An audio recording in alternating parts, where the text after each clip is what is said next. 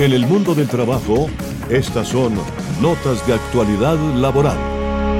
Tenemos hoy un tema muy interesante.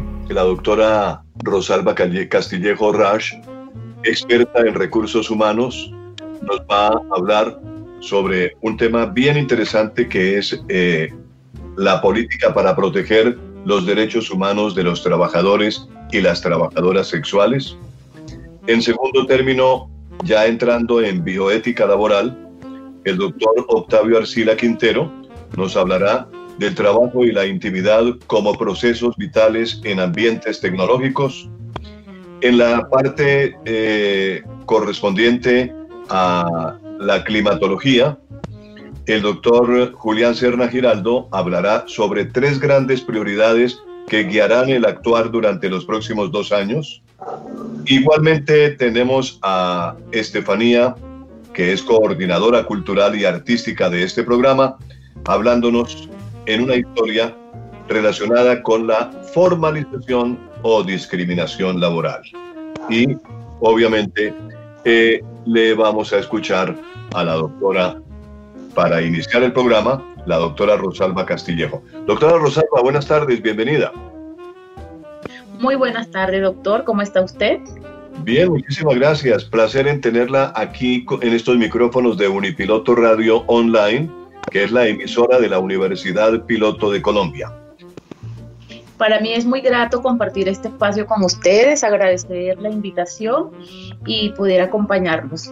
Cuénteme, doctora Rosalba, ¿qué hace usted en el Ministerio del Trabajo? Oh, doctor, pues qué le comento, soy inspectora de trabajo, hace 6, 7 años estoy en el Ministerio de Trabajo, eh, soy administrador de empresa de profesión con una especialización en gerencia de recursos humanos y actualmente estoy terminando la de seguridad y salud en el trabajo. Eh, he sido un poco inquieta en el tema laboral, entonces he tenido la oportunidad de pasar por todos los grupos del Ministerio de Trabajo. En este momento me encuentro en el grupo de riesgos laborales en donde básicamente llevamos la inspección, es las visitas de preventivas de carácter general y de carácter reactivo a las empresas que violan la normatividad en riesgos laborales. Es un trabajo bastante interesante, cada día se enriquece uno de él. Qué eh, eh, interesante ese campo, doctora. Muy amable por su participación esta tarde con nosotros. Tengo unas preguntas acerca vamos a aprovechar que usted es experta en, eh, en derechos humanos de los trabajadores y de las trabajadoras sexuales. Le quiero hacer una pregunta porque eh, la política para proteger los derechos humanos de los trabajadores y de las trabajadoras sexuales, pues está un poquito como en vilo, ¿no? Entonces, yo le preguntaría a usted, ¿por qué se necesita una política para proteger las personas, los derechos humanos de, de las trabajadoras y de los trabajadores sexuales? Bueno, doctor, interesante pregunta porque totalmente de acuerdo, en Colombia actualmente se ejerce la prostitución sin una regulación normativa específica que le permita abordar actividades desde el ámbito laboral, social y económico de estas personas. Entonces, con base en ello, es necesaria la política porque las trabajadoras y los trabajadores sexuales, como lo dije, están expuestos a sufrir contra los abusos, los derechos humanos en muchos países, no solo a nivel Colombia, sino a nivel mundial. Esta es una problemática mundial. Y los gobiernos, pues, a pesar de que hacen su mayor esfuerzo en proteger de pronto este derecho, es muy, muy, muy deficiente y se requiere trabajar mucho más en ello. Usted me acaba de mencionar una palabra clave, abuso. ¿Podría precisarme qué clase de abusos? De todo, de todo índole, doctor. Eh, se encuentran expuestas a, la violación, eh, trata de personas, extorsión, eh, desalojo forzoso, hostigamiento, discriminación por el trabajo. Sí, hasta, hasta se excluyen de los servicios de salud en algunos casos. Ajá. Claro que sí. Ahora, ¿qué deben hacer los gobiernos para poner fin a estos abusos? Bueno, doctor, este es un trabajo bastante interesante que yo creo que hay que colocarle la lupa y que los gobiernos tomen un poco de conciencia sobre, primero que todo, en este sector eh, que de una u otra forma eh, estas personas ejercen su fuerza laboral desarrollando esa actividad. Entonces es importante que ellos hagan efectivos los derechos de estas trabajadoras y estos trabajadores sexuales, eh, buscando proteger el daño y la explotación, buscar los medios que garanticen el acceso a la salud, a la educación y a las oportunidades de empleo, porque si uno hace un análisis son muchos los factores que los llevan a, eh, llevan a estas personas a ejercer en algunos casos la prostitución. Y en la política pedimos la despenalización del trabajo sexual basándonos en datos que indican la penalización a las trabajadoras y trabajadores sociales eh, estén menos, menos seguros. Eh, e, es más, a veces piden protección a la policía y, no la tienen y sus, abusos quedan en algunos casos impunes porque, porque no hay eco. Claro que sí. Eh, para orientación un poquitico de nuestros oyentes, aquí lógicamente ah, somos varios abogados, pero para nuestros oyentes, ¿qué significa despenalizar el trabajo sexual? Doctor, en este caso no queremos decir que sea eh, eliminar las leyes, eh, la trata de personas o la violencia contra las trabajadoras y los trabajadores sexuales.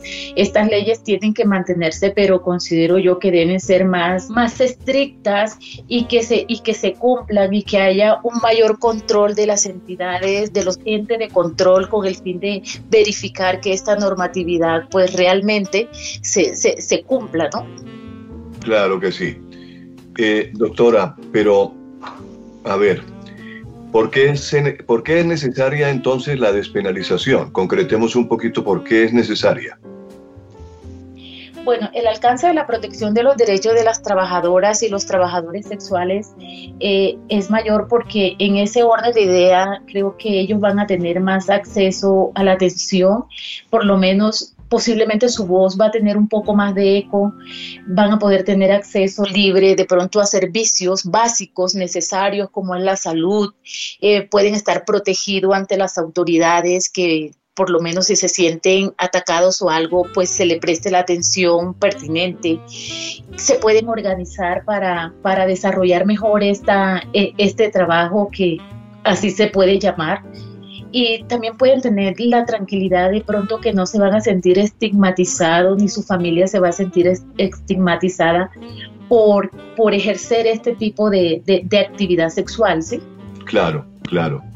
Muy bien, doctora. Ahora, eh, quienes venden servicios sexuales necesitan protección. Ahora, pero hay los llamados proxenetas. Estas personas proxenetas eh, también, ¿por qué protegerlas? La verdad, yo no, yo no estaría muy segura de que los proxenetas eh, haya, al contrario, pienso que les debe caer todo el peso de la ley porque son unos abusadores.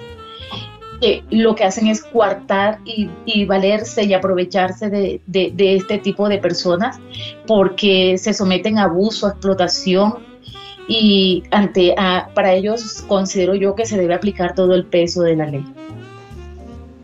Efectivamente. Sin embargo, sí. Sin embargo, a menudo igual perjudican a las trabajadoras y a los trabajadores sexuales. Y, y como le digo, sigo insistiendo que son personas que lo que hacen es como cómo someter a estas personas para que trabajen para ellos en algunos casos y los mantienen como, como esclavos de la prostitución. Claro, claro que sí. Muy bien. Doctora, eh, todo trabajo tiene una remuneración, ¿no es cierto? Uno trabaja realmente por una remuneración. ¿Y cree usted, por ejemplo, que pagar por el trabajo sexual es un derecho humano? Nuestra política no trata los derechos de quienes compran servicios sociales, eh, sexuales, perdón. Está totalmente centrada en la protección de los trabajadores y las trabajadoras que sufren diversas violaciones de derechos humanos relacionados con la penalización. Tampoco creo que comprar servicios sexuales sea un derecho humano. Lo que creemos o lo que creo es que los trabajadores y las trabajadoras sexuales tienen derechos humanos y deben ser siempre estos servicios sexuales acorde entre las personas interesadas. Nadie tiene derecho a exigirlos o a no exigirlos. Correcto, pero yo, pero yo si, si, si yo soy un usuario de, esa, esa persona, eh, tengo que eh, o, debo pagar por el trabajo sexual? Sí, eh, de todas formas es un servicio, ¿no? Entonces, yo creo todo servicio tiene... ¿no es cierto? Sí, claro, claro. Eso es un servicio. Porque de todas maneras es un reconocimiento, eh, es, una, es un reconocimiento y, hay una transacción, ¿no? Hay una transacción económica. Obvio, sí, sí, un totalmente de acuerdo. Un acuerdo de voluntades también, ¿no es cierto? un acuerdo de, voluntades, un contrato verbal, en fin, son muchos los, muchos los, las aplicaciones o los que se le pueden dar y si efectivamente se presta un servicio y hay una remuneración como tal, debe haber la remuneración como tal. ¿En qué se diferenciaría la legalización del trabajo sexual de la despenalización? Bueno, estas son dos cosas distintas eh, la legalización es el modelo que estamos proponiendo o, que propone eh, el, Estado, más que la eliminación de las leyes que penalizan a las trabajadoras y a los trabajadores sexuales. Eh, la legalización se supone que es la introducción de leyes y políticas relativas al trabajo sexual, buscando con ello la forma de regularlo eh, y no se puede oponer a la legalización, eh, pero los gobiernos deben asegurarse de que el sistema respete los derechos humanos de los trabajadores y de las trabajadoras. Y aquí me devuelvo un poco cuando decía que más que las normatividad, las leyes que salgan y eso, hay es que buscar la forma de que éstas realmente se cumplan y que no sean tan laxas o que queden con unos vacíos jurídicos que cada quien lo interpreta a su manera. Ajá. Eh, igualmente, creo que el margen para avanzar en materia de, despenalización contra el abuso de los derechos derivados de la legislación, las trabajadoras sexuales están quedando al margen de la ley en el sistema del trabajo sexual legalizado. Se está buscando la forma de realmente legalizar este trabajo. Pero la verdad, eh, la tarea es un poco compleja. Claro. Eh, hay, por ejemplo, hay, hay, ejemplos eh, de otros países donde se esté, eh, donde haya, digamos, legalización del trabajo sexual. Sí, un ejemplo particularmente equivocado de cómo la legalización puede fallar es, Túnez. Las trabajadoras sexuales tunecianas que trabajan en, en burdeles que están autorizados por el gobierno tienen que pedir permiso a la policía y demostrar que pueden ganarse la vida por medios honrados. Correcto. Y, deben abandonar su trabajo, eh, deben desarrollar sus actividades, deben desarrollar esas actividades al margen de la regulación y se les sigue aún penalizando. No tienen protección de ley todavía, de la ley. Ajá. Bueno, ¿acaso eh, no fomenta la despenalización del trabajo sexual, por ejemplo, la trata de personas? Eh, lo que pasa es que despenalizar el trabajo sexual no significa eliminar las sanciones penales de la trata de personas. La trata es un abuso contra los derechos humanos. Los estados deben tener leyes que penalicen esta trata y aplicarlas de manera rigurosa y, implacable, deben ser implacables en este tema, con el fin de proteger a estas víctimas y poder llevar a estas personas abusadoras a la justicia. Eh, sin embargo, no hay datos confiables que indiquen que la despenalización del trabajo sexual fomentaría la, trata de personas. En cambio, la penalización del trabajo sexual puede como obstaculizar la lucha contra la trata. Por ejemplo, las víctimas pueden ser reacias a denunciar si temen que la policía tome medidas contra ellas por vender servicios sexuales, por ejemplo. Ajá. Muy bien. Doctora, em, a ver, ¿no perjudicará, por ejemplo, la despenalización del trabajo sexual los derechos de las mujeres y generaría mayor desigualdad de género en el mundo? Bueno, la desigualdad de género eh, influye considerablemente en que las mujeres comiencen a dedicarse al trabajo sexual, pero la penalización eh, no impide que lo hagan, sino que hacen simplemente que su vida sea menos segura, ¿no? Eh, cabe decir eh, de las personas trans y los hombres, muchos de ellos gays o bisexuales dedicados al trabajo sexual que sufren discriminación y desigualdad. El Estado tiene que, que, garantizar las herramientas que permitan combatir en un momento dado la discriminación porque, y los estereotipos de géneros. Y hay que empoderar a las mujeres y a los demás grupos marginados y garantizar que ninguna persona carece de alternativas viables para ganarse la vida, ¿no? Claro. Eh, dentro de todo este tema, eh, pues se ha conocido el, modelo nórdico, ¿no? Eh, ¿Por qué no se recomienda ese modelo, el modelo nórdico? Bueno, doctor, el modelo nórdico, con independencia de su propósito, busca las leyes contra la compra de servicios sexuales y contra la organización del trabajo sexual, eh, de una u otra forma puede perjudicar a las trabajadoras y a los trabajadores sexuales. Eh, a menudo suponen que las trabajadoras y los trabajadores sexuales eh, tienen que correr más riesgo a fin de proteger a los, comprador, a los compradores para que la policía no los detecte. O sea, tiene que ser muy oculto. Eh, algunas personas dedicadas al trabajo sexual se han contactado que se ven forzados a ir a las casas de los clientes a fin de que estos puedan evitar de pronto la policía o cualquier otro medio de control que se tenga en, el, en el país. Eh, entonces eso pues obviamente pone eh, en peligro eh, la integridad física de, estas personas, ¿no? Ajá. con el modelo nórdico se sigue penalizando a las personas que ejercen el trabajo sexual por trabajar juntas o organizarse a fin de estar seguras. Entonces, es, es, un poco complejo el tema. Claro, claro. Bueno, eh, desde luego que, todo esto es complejo, ¿no? El, tema es bastante difícil, complejo, eh, pero al mismo tiempo es necesario entrar a analizar si no se estaría entonces promoviendo la industria del trabajo sexual, ¿no es cierto? Si, si se llega a reglamentar o hacer algo en torno a este tema, ¿no?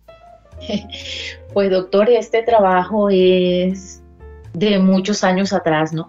Entonces, eh, en ese orden de idea, pienso yo que no se apoya ni se condena el comercio sexual, pero lo que sí se condena son los abusos contra los derechos humanos eh, de las personas que venden sus servicios sexuales y la discriminación que sufren, ¿no?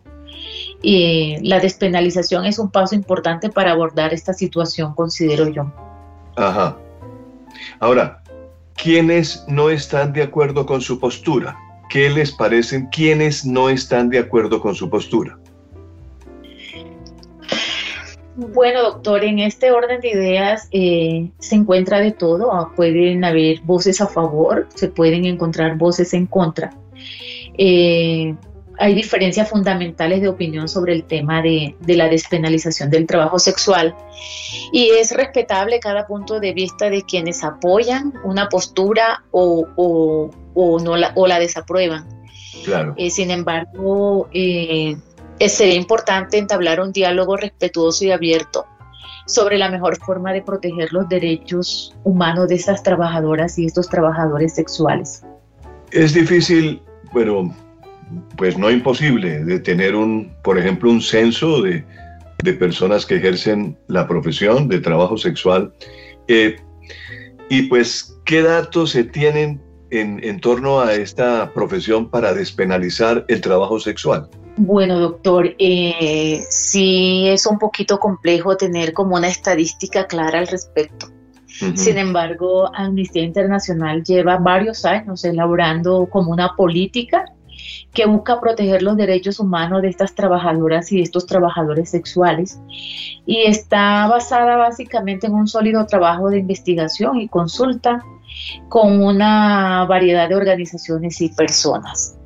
Eh, en el trabajo que ha realizado la Organización Mundial de la Salud sobre el derecho a la salud y otros organismos como la ONU, igual también han examinado las posturas de otras organizaciones internacionales y se ha contribuido también a la elaboración de las políticas mediante una consulta amplia y abierta a estos grupos de trabajo eh, que representen eh, claramente lo que tiene que ver con la supervivencia en la prostitución. Encontramos organizaciones que promueven la penalización feminista y otros representantes de los derechos de las mujeres. Encontramos activistas LGBTI, organismos de lucha contra la trata de personas, activistas que trabajan sobre el VIH-Sida y muchas otras organizaciones y personas.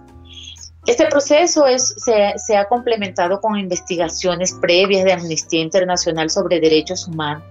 El ejercicio es supremamente importante, sin embargo, considero que se debe abordar y ampliar mucho más en el tema.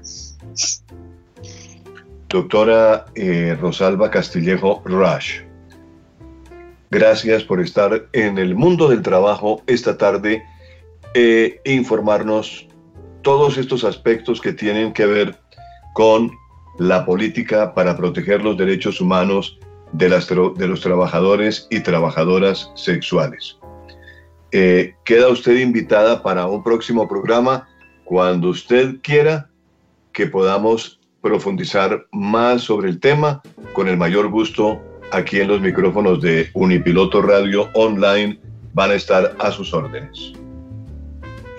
Doctor, muchísimas gracias, son ustedes muy amables.